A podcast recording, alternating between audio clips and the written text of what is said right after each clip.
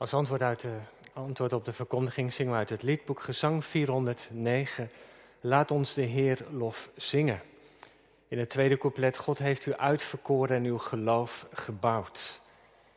Het geloof, het werk van de Heer Jezus en de verkiezing komen samen in dit mooie lied, Gezang 409, in zijn geheel als antwoord. Geloof en verkiezing, dat is het thema. En daarachter staat, hou vast in onzekere tijden. En als u thuis mee zit te schrijven, de preek heeft zeven punten. Gemeente van Christus hier in de kerk en u thuis met ons verbonden. We beleven onzekere tijden. Aan alle kanten worden we geconfronteerd met onze kwetsbaarheid en met het feit dat we zomaar ziek kunnen worden. Er komt een dikke streep door al onze plannen en projecten onze agendas die vol zaten tot het einde van het jaar of misschien wel daaroverheen, zomaar lege plekken. Een vakantie die gepland was, een weekendje, het kan niet doorgaan. Je kunt niet verder met je studie, school, je werk. Thuis proberen te werken, zoveel mogelijk online je studie, eh, colleges te volgen. Alles loopt anders. We moeten ons onthouden van sociale contact. Er is veel onzekerheid en we weten niet wanneer het onheil van het virus voorbij zal gaan. Als alles donker is en veel dingen onzeker, dan vallen we in de kerk terug op de belofte van God. De Bijbel zegt immers, als alles in beweging is, dat de Heere God niet wankelt. Als alles onzeker is, daar hebben we ook over gezongen, dan is daar de vastheid van de belofte van God. Zelfs Jezus zegt: Hemel en aarde zullen voorbij gaan, maar mijn woorden zullen geen zins voorbij gaan. Vanmiddag staan we samen stil bij het thema de zekerheid en de troost van de uitverkiezing. Een kernthema in de schrift en ook in de gereformeerde theologie. Sommige theologen noemen de verkiezing de noemen de verkiezing ook wel het cor ecclesiae, het hart van de kerk. De zekerheid dat God mensen verkiest tot het heil en tot het eeuwige leven. Een zekerheid die met name in de tijd van de Reformatie herontdekt is. God is degene die mensen verkiest, tot geloof roept en tot geloof brengt. En daarvoor draagt Hij zelf zorg. Uitverkiezing betekent dat ons heil vast ligt in de handen van God. En als je daarover nadenkt, als je dat tot je hart laat doordringen, dat is bijzonder troostvol. Als zoveel dingen onzeker zijn, dan is daar die zekerheid van het geloof. Waar we samen als kerk in mogen staan, hou vast mogen vinden dat onze eeuwige bestemming geborgen is in de verkiezende liefde van God de uitverkiezing. Een bron van troost en van verwondering. In ieder geval voor de apostel Paulus. Ik mag bij God horen. Ik mag door het geloof delen in zijn eeuwige bestemming. En als apostel Paulus in zijn brieven daarover spreekt, doet hij dat voortdurend in het kader van de lofprijzing.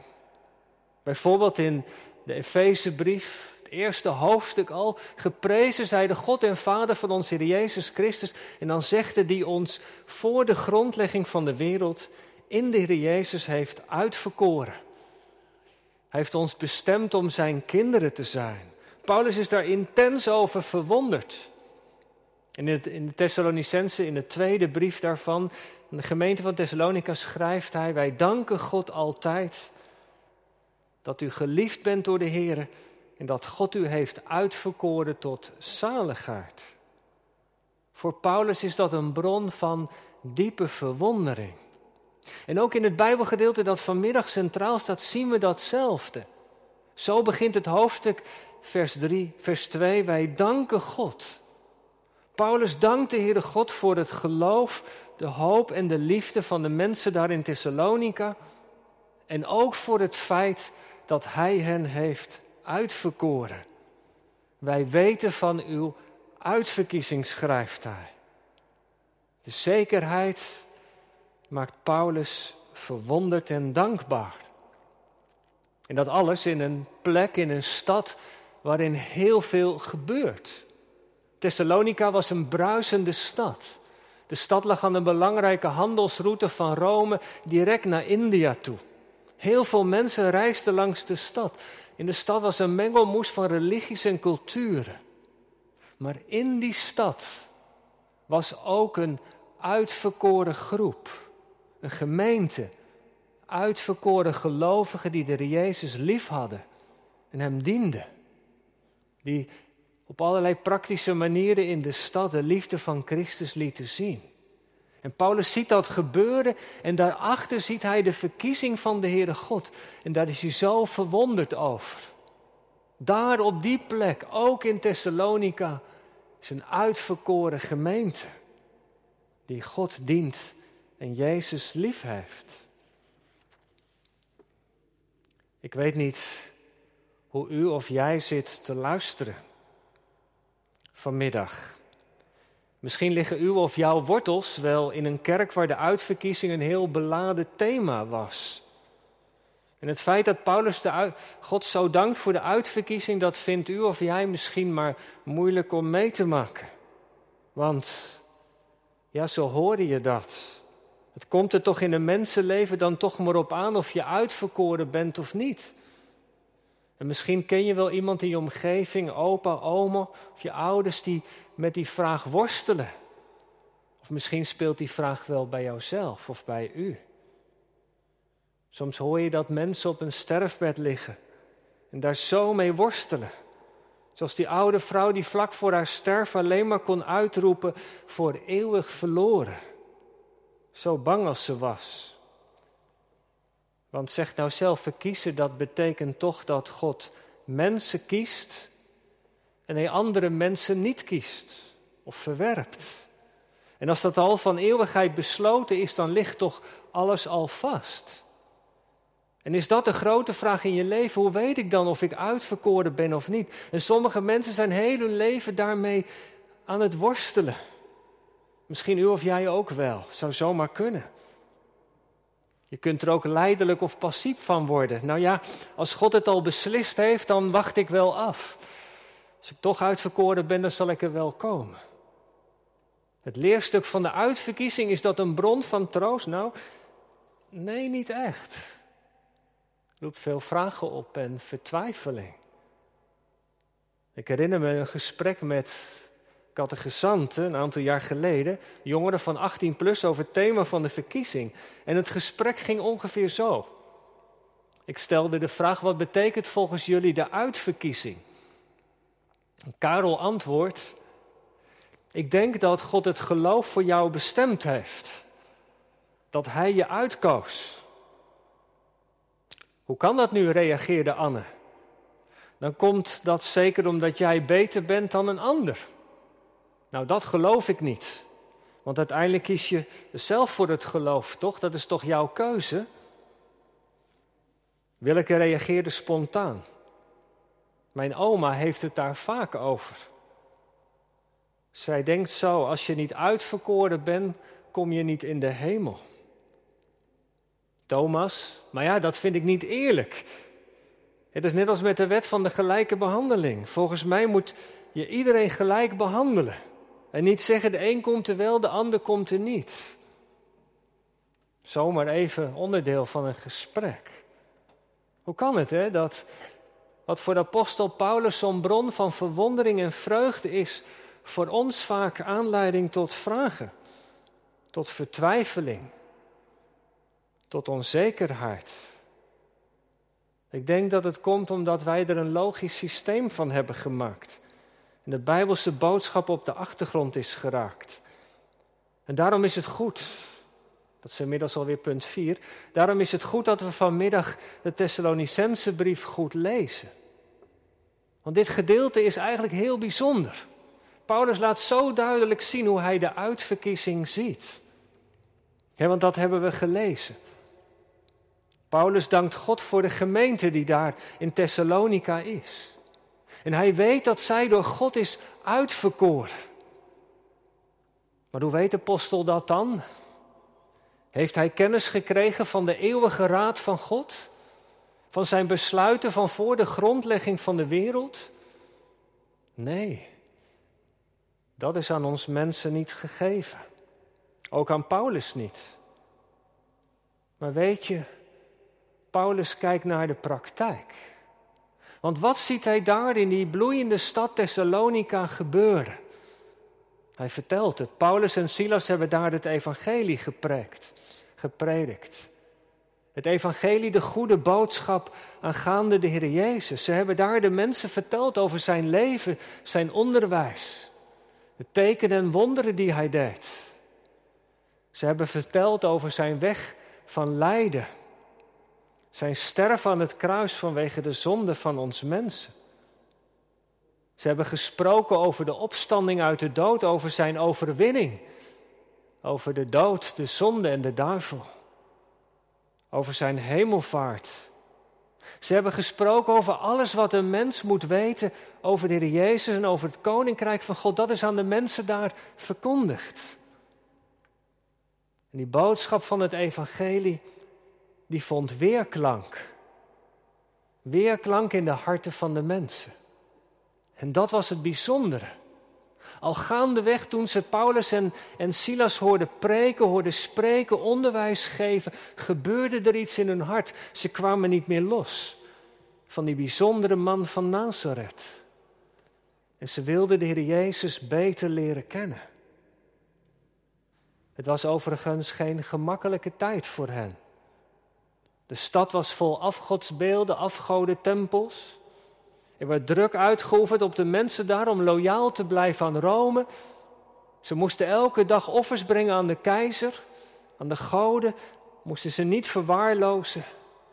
Er was druk van buiten.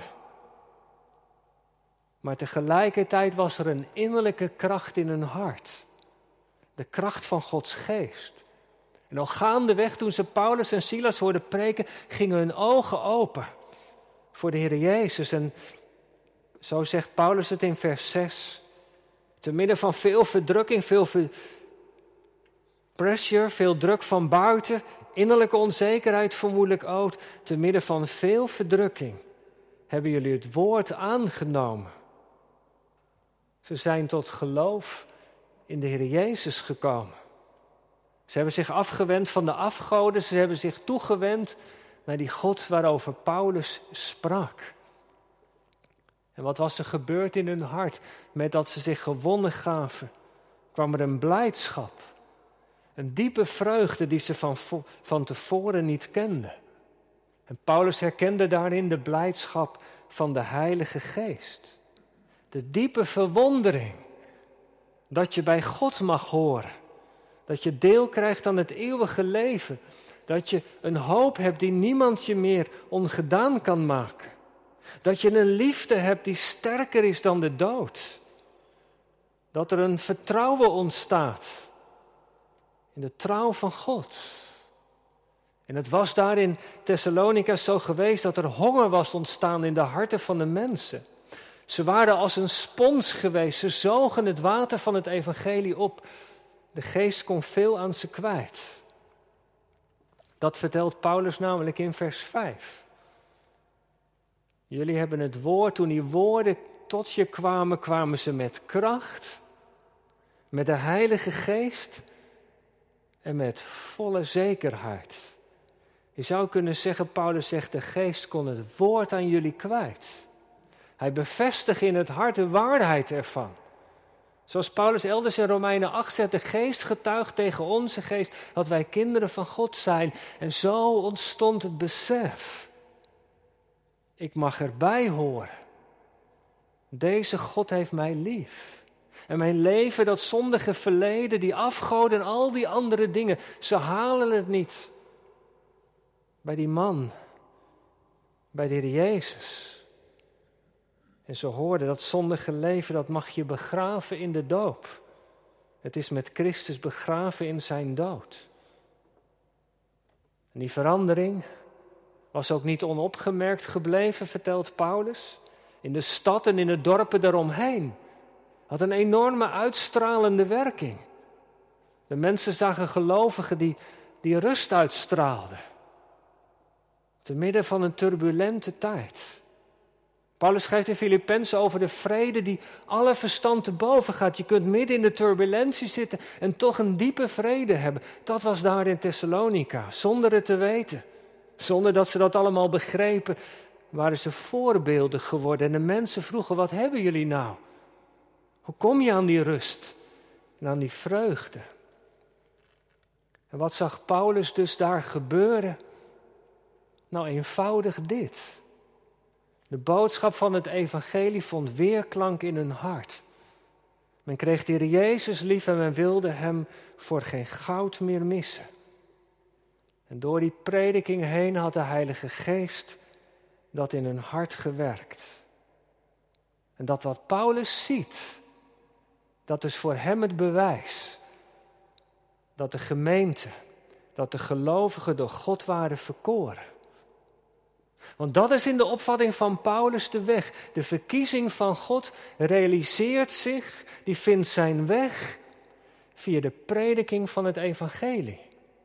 Gods verkiezende liefde komt in een persoon naar ons toe. In de persoon van de Heer Jezus, Hij vormt het hart. Je zou kunnen zeggen dat, dat God via het woord zijn verkiezende hand naar ons uitsteekt. En dat is de Bijbelse weg. En als het evangelie je hart raakt en je kunt er niet meer van loskomen, nou zegt Paulus, dan is dat dus duidelijk. Dan mag je weten dat je door God bent verkoren.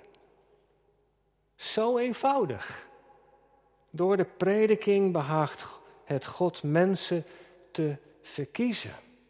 In de Bijbel is er eigenlijk helemaal geen spanning tussen verkiezing en verkondiging. In Handelingen 13 lezen we bijvoorbeeld dat Lucas schrijft: allen die bestemd waren voor het eeuwige leven, die kwamen tot geloof. En als je dan het hoofdstuk bekijkt, dan gebeurt dat door de prediking van het evangelie. Als mensen gaan geloven, dan vindt de verkiezing van God zijn weg. Bereikt hij zijn doel. Of Paulus in dat belangrijke hoofdstuk van Romeinen 9 tot 11, als hij het over Israël heeft, over de verkiezing en de verwerping, zomaar midden in het hoofdstuk begint hij te spreken over de prediking.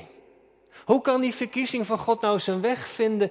Nou, zegt Paulus, hoe kunnen mensen in Christus geloven als ze nou nooit van hem hebben gehoord? Hoe kunnen ze horen zonder prediking? Met andere woorden, de verkiezing door God tot behoud tot eeuwig behoud vindt zijn weg door de prediking en het horen van het evangelie. God gebruikt dat om mensen te redden. En wie tot geloof komt in de Heer Jezus mag dus weten dat hij of zij verkoren is. Het is een heel oud boek. Misschien heb je er vroeger nog wel eens van gehoord. De christenreis van Bunyan.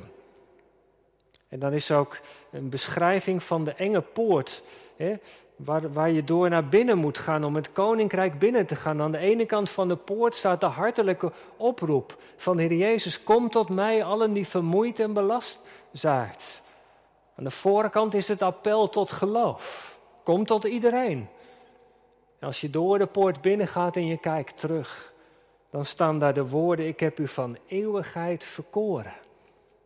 Wie gehoor geeft aan de oproep van de Heer Jezus, wie zich aan Hem toevertrouwt, mag weten door God te zijn verkoren. Vijfde punt, maar. Hoe komt het dan toch dat het onderwerp van de verkiezing voor zoveel vragen en problemen heeft geleid? Ik denk in ieder geval ook hierdoor. Je kunt naar de verkiezing op twee manieren in ieder geval kijken. Je kunt denken dat is het eerste vanuit het begin. Stel je een soort lineaal voor. van die linealen die je thuis hebt, 0 tot 30, dat is nou onze tijdslijn. Vanaf het begin tot de tijd waarin wij ons nu bevinden. En je kunt verkiezing eh, denken vanuit het begin. Dat voordat de tijd begon, dat God mensen heeft verkoren. Wie hij wel, wie hij niet zou roepen. En die keuze van God voor dat de geschiedenis van ons mensen begon, die vindt zijn weg in de tijd. Er blijken in de geschiedenis mensen te zijn die geloven en mensen die niet geloven. de mensen die geloven zijn dan verkoren, de mensen die niet geloven zijn dan de God verworpen. Dat is een denken vanuit het begin. Voordat alles bestond, heeft God een keuze gemaakt. Maar je kunt de verkiezing ook op een andere manier benaderen. Niet vanuit het begin, maar vanuit boven. Vanuit een boven de tijd perspectief. Je weet wel hè, dat God boven de tijd staat. Hij is de schepper. Hij heeft de tijd ook geschapen. Hij overziet het verleden van ons, van de wereld, het heden. En hij overziet vanuit de eeuwigheid ook de toekomst.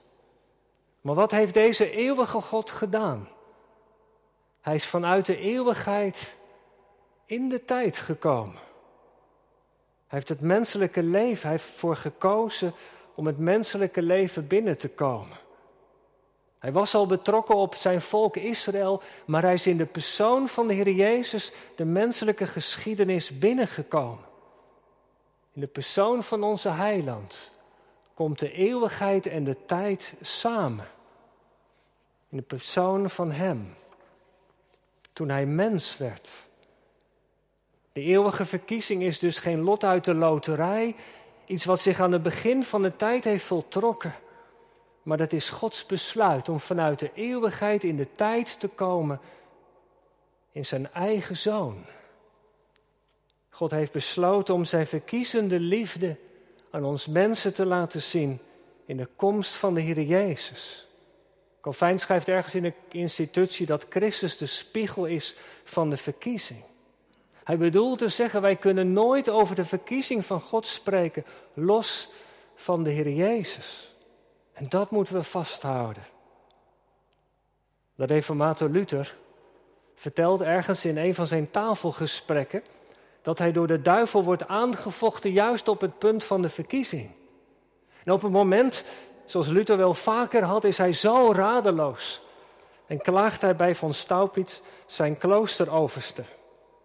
En die geeft hem een antwoord. Hij zegt, Luther, als je wilt disputeren, als je wilt discussiëren, nadenken over de verkiezing, zie dan op de wonden van Christus. In de wonden van Christus versta je de verkiezing en nergens anders. Wat een diep woord is dat. We hebben geen toegang tot de eeuwige raad van God over zijn verkiezing, zijn verwerping. Ons is de Heer Jezus gegeven. Hij is de God die in de Heer Jezus naar ons toekomt met zijn verkiezende liefde. En achter de komst van de heiland van onze heiland zit dat God een vader wil zijn van veel kinderen. Dat zijn vaderhuis vol moet worden. Dat de volheid van de heidenen moet ingaan. In de komst van de Heer Jezus laat God zijn verkiezende liefde aan ons zien. Komt Hij met open armen naar ons toe. Kom naar mij, allen die vermoeid en belast zijn. Dat zegt Hij vandaag tegen ons in die onzekere tijd. Laat mij je redder zijn. En als je gehoor geeft, als je je gewonnen geeft, als je je zonde beleidt en de roepstem van Christus hoort, als je hem niet meer kunt missen, dan is dat het werk van Gods geest. En dan heeft zijn verkiezing je gevonden. Via de Heer Jezus. Via het evangelie. Wij weten dat jullie verkoren zijn, zegt Paulus. Want jullie hebben het woord aanvaard. Jullie hebben de Heer Jezus lief gekregen. Punt 6, terug naar Paulus. Paulus ziet dus in Thessalonica, hij kijkt daar. Hij ziet dat het woord zijn uitwerking heeft. En dat Gods verkiezende liefde zijn weg heeft gevonden naar de harten van de mensen. Er is geloof ontstaan, liefde en hoop. En mensen gooien hun afgoden opzij. En ze richten zich op de levende God. Lieve broeders en zusters, als we die lijn doortrekken, dan is dat denk ik de juiste insteek. We hebben geen toegang tot de eeuwigheid, maar wel bij, tot de eeuwige God die in de tijd komt in zijn lieve Zoon, de Heer Jezus. En hij komt naar ons toe. Hij strekt zijn armen naar ons uit en roept ons op om in Hem te geloven. Geloof het evangelie en je zult behouden worden. En als wij de Heer Jezus in geloof omhelzen, dan heeft de verkiezing van God zijn doel in ons leven gevonden. Dat we voorwerp zijn van Gods verkiezing, dat zullen we dan merken. Aan de vrucht in ons leven, zo zeggen de Dordtse leerregels dat. Dat het woord ons niet koud laat. Dat er verlangen is om de Jezus beter te leren kennen. Dat er verdriet is over onze zonde. Al die dingen. En natuurlijk, het is ten dele. Onze liefde is niet volkomen, het last van de zonde niet. Er zijn zoveel dingen nog gebroken en ten dele in ons leven. Maar één ding, als, we het woord, als het woord ons niet loslaat, als we Christus niet kunnen missen, dan zijn dat tekenen, bewijzen van Gods verkiezende genade. En zo is er eigenlijk maar één vraag die ertoe doet. Voor ons, voor jou, voor mij. Wie is de Heer Jezus voor jou? Heb je oog voor wat Hij voor je heeft gedaan? Heb je Hem lief? Ben je bereid je zonder te laten Hem de regie te geven in je leven? Rondom de persoon van de Jezus valt de keuze. Heb ik Hem lief of heb ik Hem niet lief? En als je Hem niet lief hebt, dan loop je het gevaar verloren te gaan. Ook dat kan. Dat is de ernstige realiteit. Maar daar heeft God ons niet voor over. De eeuwige God is in de tijd gekomen. In de persoon van de Heer Jezus komt Hij naar ons toe. Want Zijn verlangen is dat wij de Zoon van Zijn hart lief hebben. En als wij Hem lief hebben gekregen, met vallen en opstaan, dan mag het tot onze troost zijn. Dat ik in leven en sterven, te midden van veel onzekerheid, is daar die zekerheid. Ik ben van Hem. Hij van mij. Dat zal tot vreugde zijn. Aangevochten zeker. Maar dat is de grond waarop we mogen staan in het geloof. Lieve mensen, broeders en zusters, ik eindig. Laatste punt, twee dingen nog. Dat God ons op het oog heeft. Dat Hij ondanks alles ons genadig is. Dat mag ons dus tot troost zijn.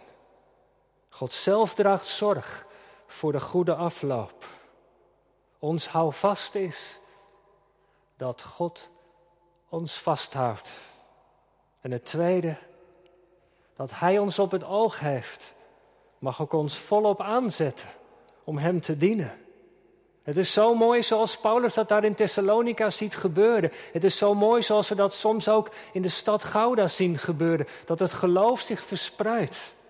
Het werk van het geloof, de inspanning van de liefde, de volharding van de hoop. Er worden dingen gedeeld met mensen die de Jezus niet kennen. We zien het in onze tijd ook gebeuren.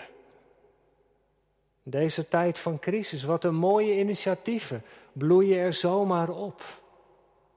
Maar deze crisis vraagt daar ook om. Om mensen. Hopelijk u, jij en ik. Mensen die niet voor zichzelf leven maar die uitdelen wat ze hebben ontvangen. Dat kleine beetje misschien. Dan toch. Aan liefde, aan hoop, aan moed en vertrouwen. God geven dat wij voorbeelden mogen zijn. Voor de mensen in deze stad. Leesbare brieven zoals daar toen in Thessalonica. Dan zullen nog meer mensen de weg naar Christus vinden. Want het Vaderhuis dat is nog lang niet vol. Amen.